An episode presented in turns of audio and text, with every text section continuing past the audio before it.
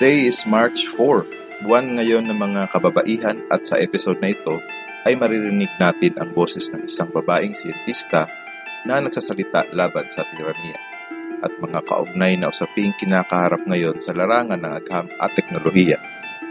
Ako si Teacher Kim at ito ang Agham Podcast.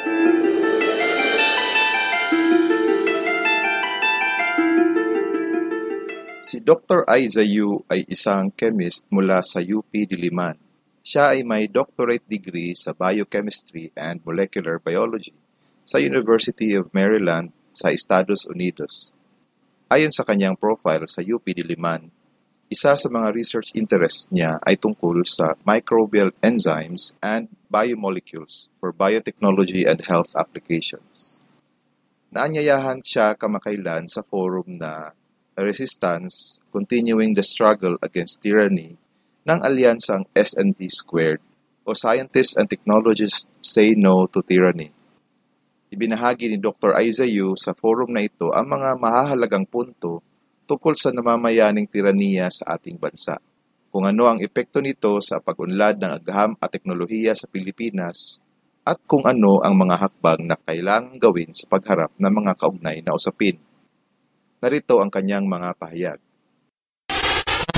Nakikita natin ang mga atake sa free press, free speech, academic freedom dito sa U P Diliman, subversion of rule of law at iba pa. At batid natin kung gaano kasama ito sa ating profesyon, di ba? Sa ating pagsasagawa ng ating trabaho at sa ating pamumuhay sa araw-araw.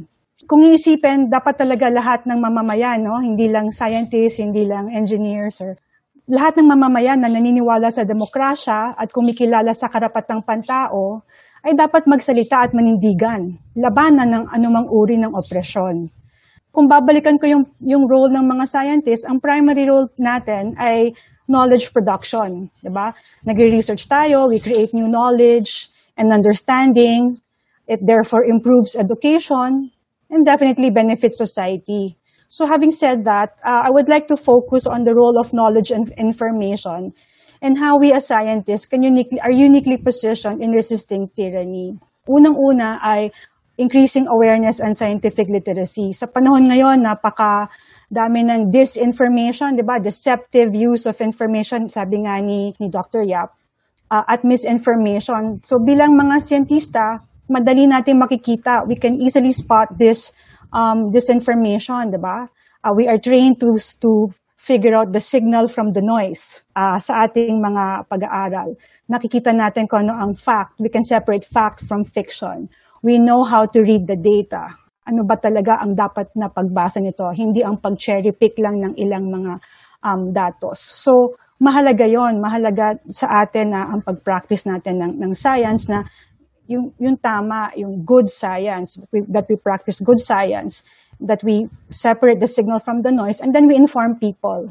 So right now, uh, mababa ang confidence ng tao sa mga science at, uh, at scientists. So we need to restore public support and confidence in science. And, and we do this by um, pushing back on the disinformation, di ba? Maraming issues ngayon, uh, pandemic, climate change, environmental impacts, and all this leads to economic justice. So, sa bawat pagkakataon na may makita tayong um, lies or, or disinformation or misinformation, we have to push back on that. Uh, yun, din, yun ang ginawa ng M S I. Ako ay bahagi ng M S I. So yun ang ginawa namin nung nagkaroon ng Dolomite issue. Uh, diba? Alam namin hindi good science yun, so we had to push back. And ganun din, um, makikita mo sa iba't iba. Ngayon, parang more and more ginagamit yung bad science sa pagpupush ng agenda ng uh, ng um, ng Duterte administration, and so therefore we have to push back on that na hindi tama, ito ang tamang sinasabi ng siyensya. So individually, there's a need to voice our concerns, speak up as an individual. We have to do that, um, and there are many platforms.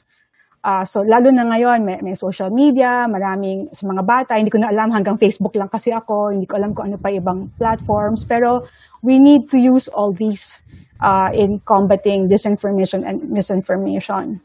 Natutuwa ako, masaya ako, at ang ating mga youth groups ngayon ay very active sa ganitong mga um, usapin. Talagang they push back, they um, do the, the research, they um, come up with position papers on why some policies are not good or some decisions are not good. walang patid yan, nakikita natin palagi. So, um, pagbati sa ating mga uh, kabataan. Pero sa tingin ko, collectively, dapat bukod sa isa-isa, dapat mag-organisa tayo. So, ito nga yung ginagawa ng, ng coalition na to, di ba? Um, we need to organize kasi collective voices are louder. Um, kailangan tayong mag-mobilize sa universities, uh, sa scientific and professional societies, sa N G Os. Kasi malakas yung tinig na yon. Um, kung makikita ninyo, ginagawa na to ng konti-konti bawat isang mga professional society. So, for example, nitong pandemya, maraming mga desisyon tungkol sa COVID nineteen uh, pandemic response ang hindi based on scientific, sound scientific um, evidence, and nagpo-push back yung mga, um, yung mga professional societies and universities. So maganda yung nangyayari ngayon, pero kailangan pa rin natin magmobilisa. Um, at isa pang dahilan kung bakit kailangan natin magmobilisa, uh, sa panahon ngayon nakakatakot, kaliwat kanan ang pagdukot sa mga dissenters.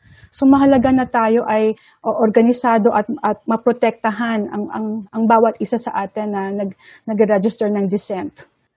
Bukod sa pag-oorganisa sa mga kanya-kanyang scientific disciplines or, or universities or uh, professional societies, maganda rin na tayo ay magbuo ng koalisyon kasama ang ibang mga sektor.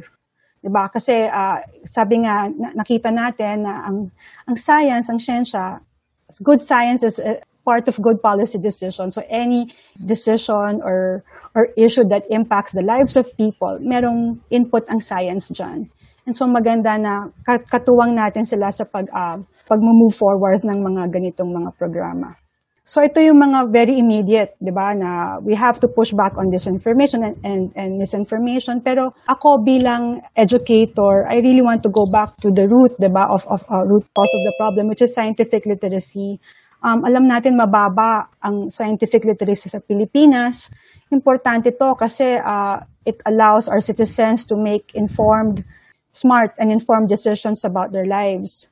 So, sa aspecting ito, kailangan talaga rin tayo, ito long-term to ah, uh, kailangan din tayo mag-isip kung paano natin talaga pagagandahin ang science education in the Philippines, paano sasagutin ang kakulangan ng mga qualified teachers, quality textbooks, infrastructure.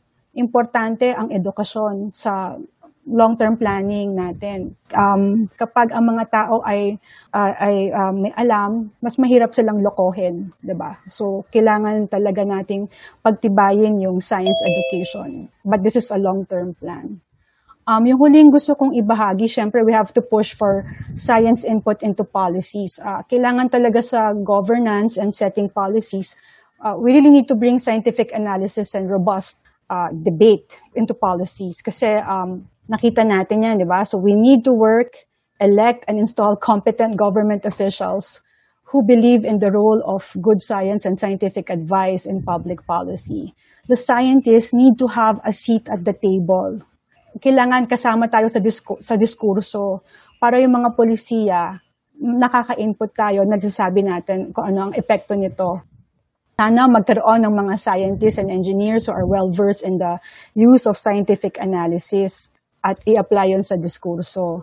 Ito, critical to kasi we need to make evidence-based and science-informed decisions. For example, yung sa ating, sa atin lang sa Pilipinas, di ba? Kailangan natin tignan kung paano natin gagamitin ng ating mga natural resources at ano ang posibleng environmental impact nito sa, uh, sa Pilipinas. At itong mga ganitong mga desisyon, hindi lang to nag-i-impact ng sa ngayon, kundi multiple generations. And so, kailangan talaga nating um, Uh, masusing pag-aaral. Kung kailangan mag, um, magsagawa ng research para malaman yung baseline o para malaman kung ano epekto, kailangan nating sabihin sa kanila na kailangan nating gawin yon. So, maganda sana kung merong scientist sa bawat ahensya ng gobyerno, di ba? O, o group of, of council of adv- scientific advisors, uh, that would be very good. So, we have to push for that.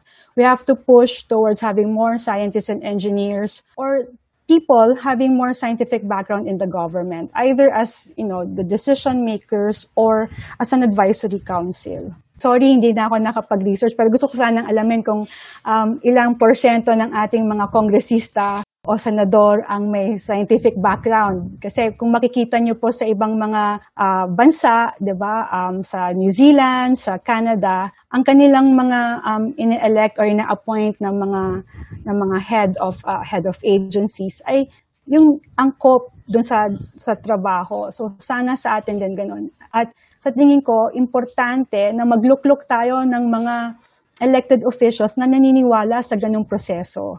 Kumbaga, kung public health and safety, COVID response, dapat mga doktor, infectious disease specialista ang ilalagay mo dyan. Diba? Sila, kasi sila yung nakakakita ng um, kabuuan. So, yun, yun. So, sa tingin ko talaga importante yun. Paano natin siya ma- maisasagawa? So, yun lang yung, yung punto ko talaga. Uh, information and knowledge is critical. Tapos, kung paano natin siya i-apply sa, sa individual, sa komunidad, at sa, pag, sa governance. So, Uh, ang panghuli ko na lang talaga, um, ang pangunahing sandata nating mga siyentista laban sa opresyon ay knowledge. Uh, sana, tal- sana po ay nailarawan ko kung paano natin, um, pwede tayong makilahok, paano natin gagamitin yung informasyon sa pagmumulat ng mamaya- mamamayan bilang individual na siyentista, bilang collective, at dapat magkaroon talaga tayo ng um, mobilisasyon, movement na maglukluk talaga tayo ng mga scientists and engineers sa ating uh, government. Uh, itong COVID nineteen na to, marami talagang mga siyentista, hindi lang sa U P, uh, si, and si, uh, si Jong, di ba?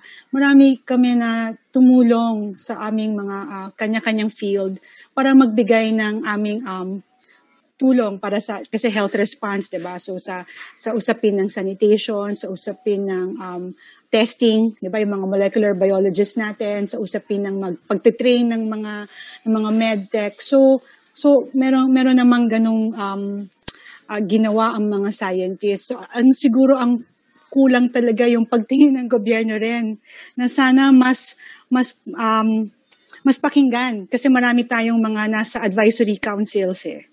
Uh, tungkol sa na, na, na hinihingan ng advice. Yun ang siguro mas kailangan pagtibayin talaga. Kasi mahirap itong mga, yung sinasabi nga, mga bagong mga programa, itong mga, um, yung kaliwa dam, yung mga ganito, na hindi naman talaga napag-uusapan ng lahat ng mga eksperto. So, uh, it's a complex systems problem. Eh. Hindi lang siya, di ba, maraming input eh. So, dapat ganun talaga yung pagtingin. So, yun dapat siguro i-push din natin as a community na kailangan nating um, kailangan natin ito sa gobyerno natin. Kailangan lahat ng programa may ganitong um, pagsusuri bago nila ilabas.